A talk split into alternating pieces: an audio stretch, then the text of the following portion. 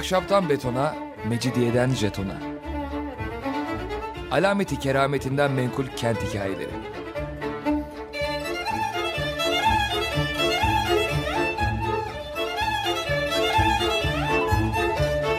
Hazırlayan ve sunan Pınar Erkan.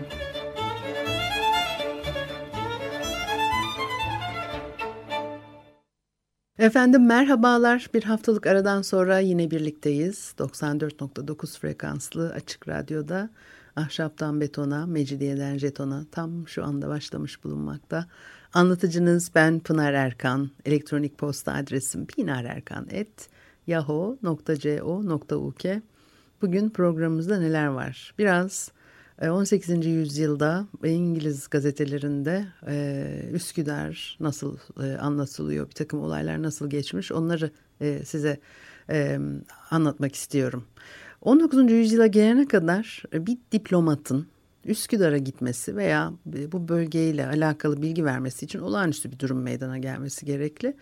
Yani Üsküdar biraz şehir dışında kabul ediliyor. Herhangi bir yabancı diplomatın bütün görev süresini Üsküdar'a uğramaksızın tamamlaması şaşırtıcı bir durum değil. 16. ve 17. yüzyıllarda dünyanın en büyük şehirlerinden biri. Belki de birincisiydi İstanbul.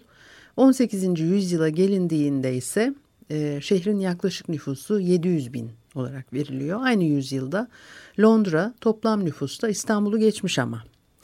Britanyalılar Osmanlı sınırları dahilindeki e, faaliyetlerini e, Levant Kumpanyası aracılığıyla yapıyorlardı. Ve e, Levant Kumpanyası'nı da epey eski programlardan birinde e, konuşmuştuk. Kumpanyaya bağlı tüccarlar imparatorluğun özellikle e, liman şehirlerinde örgütleniyorlar. İçlerinde e, deneyimli etkin e, olanları konsolosluk görevini üstleniyor. O kurulan konsoloslukların varlığı kapitülasyonlarla garanti altına alınmış fakat e, bazı noktalarda e, ömrü bir tüccarın ömrüyle e, sınırlı da olabiliyor. Bir tüccar ölüyor, e, konsolosluk kapanıyor, sonra tekrar açılıyor, bir süre daha devam ediyor filan. Böyle çok örnekler var. E, 18. yüzyıl boyunca Osmanlı İmparatorluğu'nda büyük değişiklikler baş gösteriyor. Her biri birer dönüm noktası niteliğinde. Çünkü 18. E, yüzyıl batılılaşma hareketleri içerisinde de etkilenme dönemi, 19. yüzyıl değişim e, dönüşüm e, dönemi olarak bu sebeple nitelendirilir. Bütün bunlar Büyükelçilik aracılığıyla Londra'ya bildiriliyor ve ilgili olay Büyük Britanya'nın resmi gazetesi London gazette genellikle özet halinde yayınlanıyor. 18. yüzyıl Üsküdar'ında en önemli siyasal gelişmelerden biri Osmanlıların İran seferi hazırlığı. Şimdi Üsküdar Osmanlıların doğu seferlerinde ilk menzil konumunda. Ordunun önemli toplanma merkezlerinden biri. Sadrazam Damat İbrahim Paşa 1729'da İran'a yönelik bir sefer hazırlığına başlıyor. İstanbul'dan Üsküdar'a geçiyor. Bu olay Osmanlıların İran seferinin başlangıcı. İbrahim Paşa daha önceleri İngiliz basınında işte matbaayı getirmesi, entelektüel çevreye olan katkılarıyla bilinen bir e, Osmanlı devlet adamı. E, Osmanlı ordusunun e, Üsküdar'da karargah kurması İngiliz basınında yer alıyor. Kafkasya üzerinden Rusya'ya mı yönelecek Osmanlı ordusu yoksa İran seferine mi çıkacak acaba diye meraklanıyorlar. Gazetelerde konuyla ilgili yorumlar yapıyorlar. O arada İran ani bir saldırıda bulunuyor. Bunun sonunda da Tebriz, Ferahan ve bir yer daha aklıma gelmeyen elden gidiyor. Barış bozulmuş oluyor neticede ve savaş başlıyor. Halbuki İbrahim Paşa hiç de savaş yapmak istemiyor aslında. Osmanlı ordusu mecburen yeniden hazırlıklara başlıyor. E, İran elçisi e, Limni'ye, sürgüye gönderiliyor ve İbrahim Paşa'nın e, Üsküdar'da bulunduğu sırada patronu Halil isyanı patlak veriyor.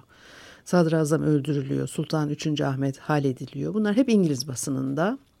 Patronu Halil isyanı 1730'da e, e, İstanbul'da herkesin bildiği e, bir isyan. Kasım ayında yayınlanan Britanya gazetelerinde yer alıyor. isyanın gelişimi yani bütün gazetelerde aşağı yukarı aynı ifadelerle yazılıyor. Çünkü haber alınan kaynak tek bir yer belli ki Büyük Britanya'nın Viyana Büyükelçiliği kaynak gösteriliyor. Bütün bilgiler de oradan geliyor. 11 Ekim 1730 tarihinde Viyana'ya ulaşmış haber ve buradan Hollanda postasıyla 10 Kasım'da Londra'ya varmış. Diyor ki geçen ay İstanbul'da meydana gelen iç karışıklıkta Sultan Ahmet halledilirken onun yanında bulunan üç devlet adamı e, Damat İbrahim Paşa, Mustafa Paşa, Mehmet Paşa asiler tarafından kurban edilmiştir. Şeyhülislam suya atılmış ve Yeniçeriler eski padişahın yeğeni, yeğeni Mahmud'u tahta geçirmişlerdir. Toplanan kişi sayısı 80 bini bulmaktadır. Bu isyan Viyana'daki bazı kimselerin bildirdiğine göre yabancı hükümdarların huzurunu bozmuş, Avusturya İmparatorunu İspanya Kralı ile olan fikir farklılıklarını azaltma yönünde teşebbüse etmiştir. Alınan haberlere göre kurban edilen üç devlet adamının yerine atamalar yapılmış ve isyana sebep olan İran Savaşı'ndaki bozgunların rövanşı alınmak üzere hazırlıklar yapılmaya başlanmıştır. İngiliz gazetesinin haberi. İsyan e, e, İngiliz basında e, bir başka türü daha e, yansıyor. Üsküdar'da bulunan sonradan padişah olacak olan 3. Mustafa ile alakalı. 21 Ocak 1730 ya 31 demek e, Derby Mercury e, gazetesinde tahttan indirilen 3. Ahmet'in oğlu 3. Mustafa'nın İran seferine gitmeye hazırlanan ordu, orduyla beraber e, Üsküdar'da bulunduğunu belirtiyor. E, fakat Şehzade'nin e, isyan sonrasında e, Yedikule'ye nakledildiğini söylüyor. Osmanlı-İran savaşlarının Üsküdar'a etkisi e, bölgenin bir diplomasi alanında ilgi gören bir yer e, e, haline gelmesi şeklinde karşımıza çıkıyor. 1732'de tekrar başlayan ve çeşitli e, fasılalarla devam eden bir savaş. Sona erdirmek için e, Nadir Şah İstanbul'a elçi gönderiyor. Elçiye e, İstanbul'da kalacağı süre içerisinde Üsküdar'da bir yer ayarlanıyor. E, ve Caledonian Mercury gazetesi İran elçisi Abdülbaki Han'ın İstanbul ziyareti ve ikametiyle ilgili yine bilgiler veriyor. Abdülbaki Han ve Levant Company e, temsilcilerinden Andre Soldi de Türk kıyafetleri içinde Üsküdar'a gelmiş. E, Üsküdar'da kaldığı yerden kendisine verilen e, sandalla birlikte yani sandal aracılığıyla Eminönü'ne geliyor ve burada bir tören yapılıyor. 120 Yeniçeri ile mahiyetinde bulunan 96 İranlı kendisine eşlik etmiş.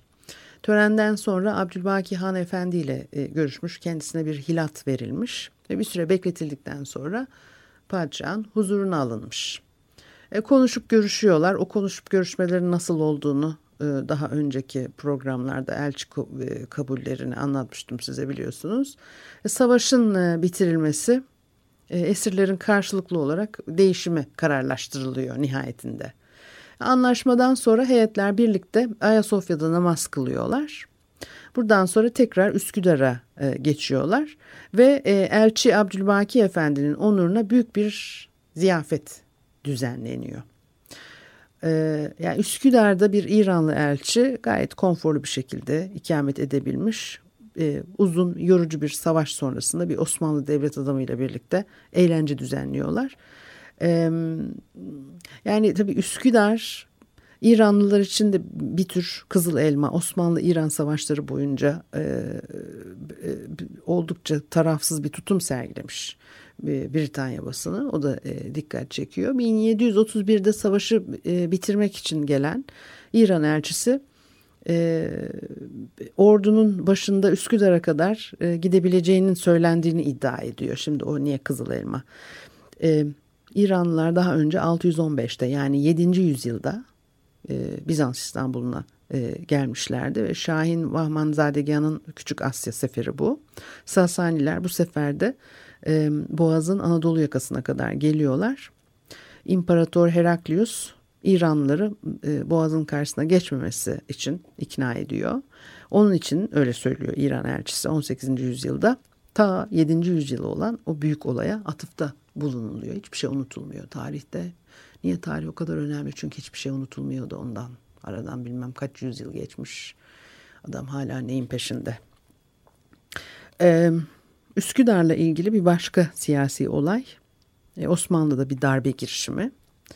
1748'de meydana geliyor olay. Darbe girişimi Üsküdar'daki bir kahvehanede planlanmış. E, fakat e, sadrazamın hızlı şekilde hareket etmesiyle önleniyor. Yine İngiliz gazetesinin 11 Temmuz 1748 tarihli İstanbul kaynaklı verdiği haber. Başkent halkındaki huzursuzluk uzun zamandır devam etmekte olup bu rahatsızlık emareleri farklı zamanlarda farklı şekillerde tezahür etmiştir. Geçen ayın yani Haziran'ın 21'inde gerçekleşen hadise hükümet için meselenin hayatiyetini ortaya koymaktadır. Hazırlanan komplo genele yayılmış, güneş batarken akşam namazı saatinde şehrin müezzinleri tarafından duyurulmuştur. Bu işaret bit pazarında bulunan 20 kişi tarafından alınmış ve Ali Emir denilen zat isyancıların önderliğini üstlenmişti. İsyancı güruh kendisine bağlı kimselerin ve halkın kendilerine katılacağını umut etmiş ancak gerek sivil ve gerekse de askeri güçler süratle harekete geçerek isyanı bastırmaya muvaffak olmuşlardır. Sadrazam Seyyid Abdullah Paşa tehlike anında derhal harekete geçerek isyancılardan 12 tanesini parçalara ayırmış. 8 tanesi ise hapse atılmıştır. Bayrağı taşıyan Ali Emir idam edilmiş olup bütün bu işlemler oldukça sükun içinde gerçekleştirilmiştir. Elde edilen malumata göre bu isyan teşebbüsü Üsküdar'daki bir kahvehanede planlanmıştır. Padişah adamlarının gösterdiği refleksten memnuniyet duymuş ve sadrazamı değerli bir samur kürkle, Yeniçeri ağasını ise süslü bir hançerle taltif etmiştir.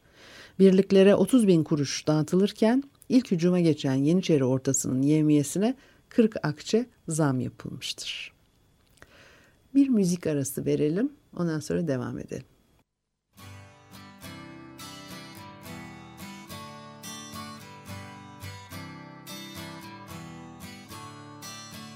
Don't you know we're talking about a revolution sounds. Don't you know talking about a revolution It sounds like a whisper. While they're standing in the welfare lines, crying at the doorsteps of those armies of salvation, wasting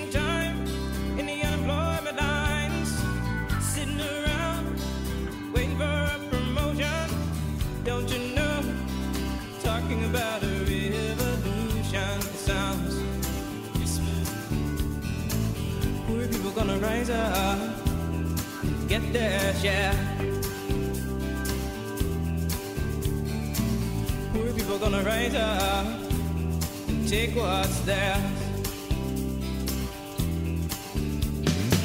Don't you know you better run, run, run, run, run, run, run, run, run, run, run, run. Oh, I said you better run, run, run, run, run, run, run, run, run, run, run, run. Cause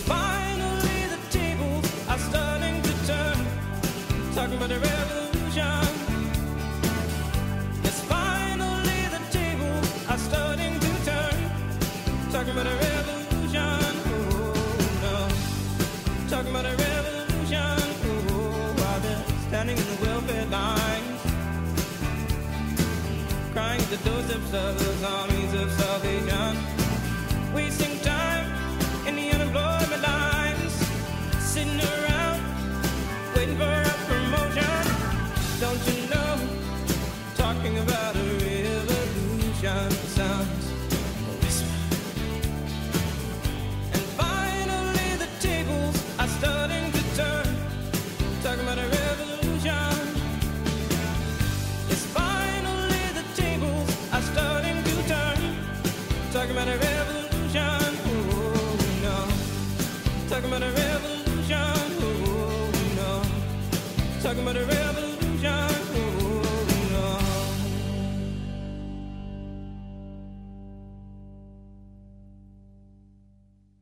Efendim Açık Radyo'da Ahşaptan Betona, Mecidiyeden Jeton'a devam ediyor. Haliyle Pınar Erkan'ı dinlemektesiniz. 18. yüzyıla ait Üsküdar bölgesinde olan bir takım siyasi olayların İngiliz basınında nasıl yer aldığını size aktarmaya çalışıyorum. savaş bölgesinden uzak bir yerleşim birimi Üsküdar ve e, üç büyük tehdit e, hissediyor sürekli. Veba, yangın, deprem.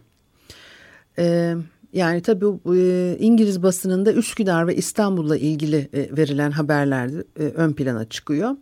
1732'de yine Derby Mercury gazetesi İstanbul genelinde meydana gelen ve Üsküdar'da da etkisini gösteren veba salgınını e, anlatıyor şu şekilde. Osmanlı İmparatorluğundan ve Türkiye'de yer alan şehirlerden daha melankolik bir havadis gelemezdi. İlgili havadisin tam olarak ne kadar kötü şartlar ihtiva ettiği dahi bilinmemektedir. Veba o kadar geniş ölçüde yayılmıştır ki alınan tüm önlemlere karşın günde binlerce insan ölmektedir. Salgın Galata, Pera, Üsküdar'ın dış mahallelerine ve hatta çevre köylere kadar yayılmıştır. Sarayın kendisi de bu tehlikeli durumdan etkilenmemiştir. Padişah muhtemelen boğazın karşı tarafında bulunmaktan mutluluk duymaktadır. Gazete e, aynı haberde ilginç bir şekilde Yeniçerilerin e, tehdidiyle tahttan feragat eden 3. Ahmet'e de e, gönderme yapıyor. Bir zamanlar hükümdarların hükümdarı olarak bir zamanlar hükümdarların hükümdarı olan Sabık Padişah'ın eğer bu darbe yaşanmasaydı Sultan Mahmud'un yerinde olacağını halbuki şimdi küçük bir odada hapiste olduğunu tutsaklıkla efendilik arasında çok kısa bir zaman geçtiğini anlatmış. İki de büyük yangın oluyor bu arada. Yangınlardan biri e, kasapları tabakhaneleriyle meşhur Yedikule diye Yedikule'de, diğeri de Üsküdar'da meydana gelmiş. Üsküdar'daki yangın sırasında 200 kadar ev kullanılamaz hale gelmiş. Gazetenin haberine göre yangınlar kundakçılar tarafından e, düzenlenmiş. Kolay tutuşan maddelerden e, meydana gelen iki büyük ateş topu bir Fransız tüccarının camına atılmış. Dükkan tamamen yanmış. E, 1763'te meydana gelen yangınsa daha büyük boyutlu. Sultanın büyük çabalarına karşın yangında 4000 ev 600 dükkan kül olmuş. Birçok insan ateşler içinde kalarak can veriyor. İstanbul tarihinin en büyük, en yıkıcı depremlerinden biri. 1766 depremi de yine e, e, bu aralarda e, İngiliz basınında ele alınıyor. Şimdi hani daha önce böyle çok konuştuk yangınlar daha da konuşulur çünkü o tabii hem İstanbul için çok önemli bir konu çok geniş zaman dilimine yayılan bir konu. Bu e, şehir içerisinde neden hani kagir yapı yok? E, çünkü Avrupa mesela işte İtalya'da 15-16. yüzyılda ahşaptan kagire geçiyorlar. Çok ciddi bir e, dönüşüm var o süreçte. Tabii Rönesans'ın etkisi var bunda. Fakat İstanbul'da bu süreç ancak 19. yüzyılda yaşanıyor ve yine de e, e, yine yangınlar tabii çok etkili. 18. yüzyılda bu yangınların sayısı ve sıklığı artmaya başlamış. Demek ki daha önce böyle bir sorun yaşanmamış. Yani e, bir e, ama bunu da söyledik değil mi? Hani bir de son zamanlarda yapılan çalışmalarda 18. yüzyıla gelene kadar şehrin ağırlıklı olarak taş, kagir yapıdan hani imar edilmiş olduğu, daha sonraki dönemlerde 18. yüzyılda ahşaba dönündüğü. Şimdi bu konuların bir netleştirilmesi lazım. E, açıkça ortaya e, konması lazım.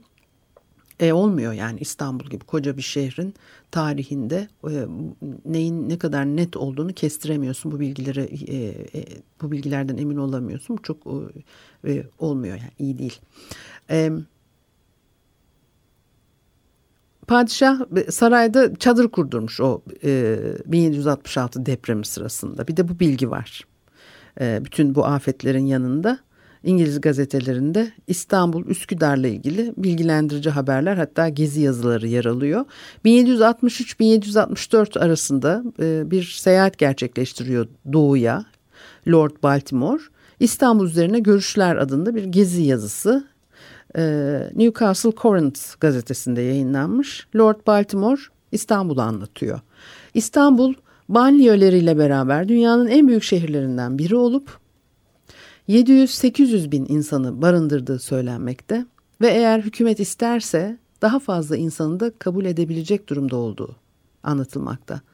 Şehir oldukça eğimli bir araziye inşa edilmiş olup sokaklar birbirinin aynısıdır. Bu sokaklar Lahey kadar temiz olmasa da Londra kadar da kirli değildir. Evler ahşaptan inşa edilmiş olup görkemli gözükmemektirler ancak işlevseldirler. Özellikle denize bakan evler oldukça zengindir. Şehir halkı olağanüstü temiz ve giyim, iyi giyimlidir. Özellikle Türkler parlak renkli kumaşlar, temiz sarıklar giymektedirler. Herkes kıyafetiyle ayırt edilir. Giydikleri sarığın biçimi kişinin statüsünü işaret eder. Şehrin birçok ihtiyacı Akdeniz ve Karadeniz'den sağlanmaktadır. Şehirde genel olarak huzursuzluk gözükmez. Avrupa'da bulunan Türkler Asya'da bulunanlardan daha medenidir. Eğer boğazı geçerek Üsküdar'a ulaşırsanız davranışlardaki büyük farklılıkları görürsünüz. Onlar bir aslan kadar kaba gözükmekte ve herhangi bir frenki buldukları anda parçaları ayırmaya hazır durmaktadırlar. E, bu tabi e, Avrupa yakasındaki e, medeni e, Osmanlılar Galata bölgesinden de herhalde bahsediyor. Tabi e, herkes kendine yakın olanı e, derli toplu düzgün buluyor. Baltimore'un Türkçe ile ilgili e, kanaatleri de var. Türkçe, Türk dili Yunanca'dan çok daha geniş ve kullanışlıdır. Bu dili öğrenmek için uygun sözcükler, gramer kitapları bulunmaktadır. Bu şehirde dünya dillerinin birçok farklı lehçesi kullanılır. Ee, Lord Baltimore'un bu yazıları oldukça ilgi görmüş ve ayrı bir kitap olarak 1767'de Londra'da basılmış. Kitabın tanıtım yazısı Salisbury Journal gazetesinde yayınlanıyor ve gazete Lord Baltimore'un seyahati sırasında uğradığı şehirlerden bahsettikten sonra İstanbul'la ilgili detayları aktarıyor. Çünkü sokaklar kargaşadan uzaktır. Bir Türk genellikle elinde bastonla halı üzerinde sokağın köşesinde oturur. Fırsat buldukça ve ihtiyaç olunan her anda arkadaşlarıyla bir araya gelir. Şehirdeki polisler herkesten fazla saygı görürler. İyaşe her zaman boldur, çok ucuzdur ve kalitelidir. Şehrin iaşesinin temin süreci padişahtan sonra imparatorluğun en önemli ismi çok büyük güç ve itibar sahibi olan sadrazam tarafından gerçekleştirilmektedir. Sadrazam genelde her ayda bir kez hatta daha sık bir şekilde şehrin çeşitli noktalarına gitmekte, pazarlarla dükkanları denetlemektedir. Kendisini tebdili kıyafette uzak bir mesafeden adamları takip eder. Bu gezide her şeyin fiyatları, değerleri tahkik edilmektedir. Eğer sadrazam ürünü kötü veya pahalı bulursa kendisi bir tür hakim olarak görev yapar, mahiyetindekilere derhal cezalandırma emri verir, sert cezalar uygulanır ancak çok nadiren ölüm cezası verilir. Şehirde sadece birkaç doktor, birkaç eczacı var. Burada herhangi bir ameliyat gerçekleştirilmez. Kanaatim odur ki onlar bizim büyük şehirlerde karşılaştığımız büyük salgınların pek azıyla yüzleşmektedirler. Türklerin dini, hukuku, gerçekleştirebildikleri görenekleri bizim tam zıttımızdır. Onlar yerler, yazar, çizer ve uyurlar. Buna karşın zayıf kalırlar, biz ise ağırızdır. Onlar ölülerini baş önde, biz ayak önde taşırız.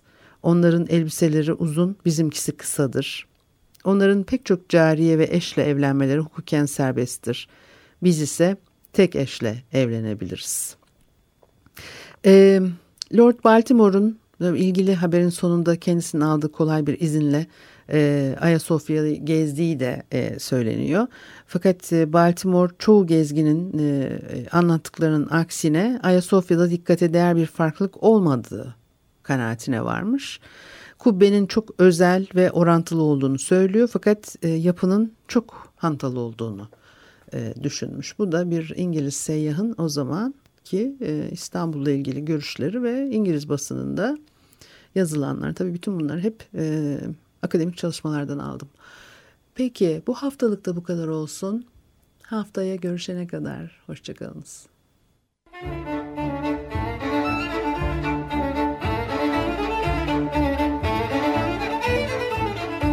Ahşaptan betona, mecidiyeden jetona.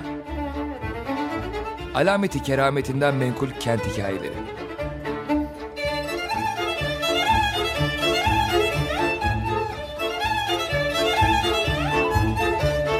Hazırlayan ve sunan Pınar Erkan.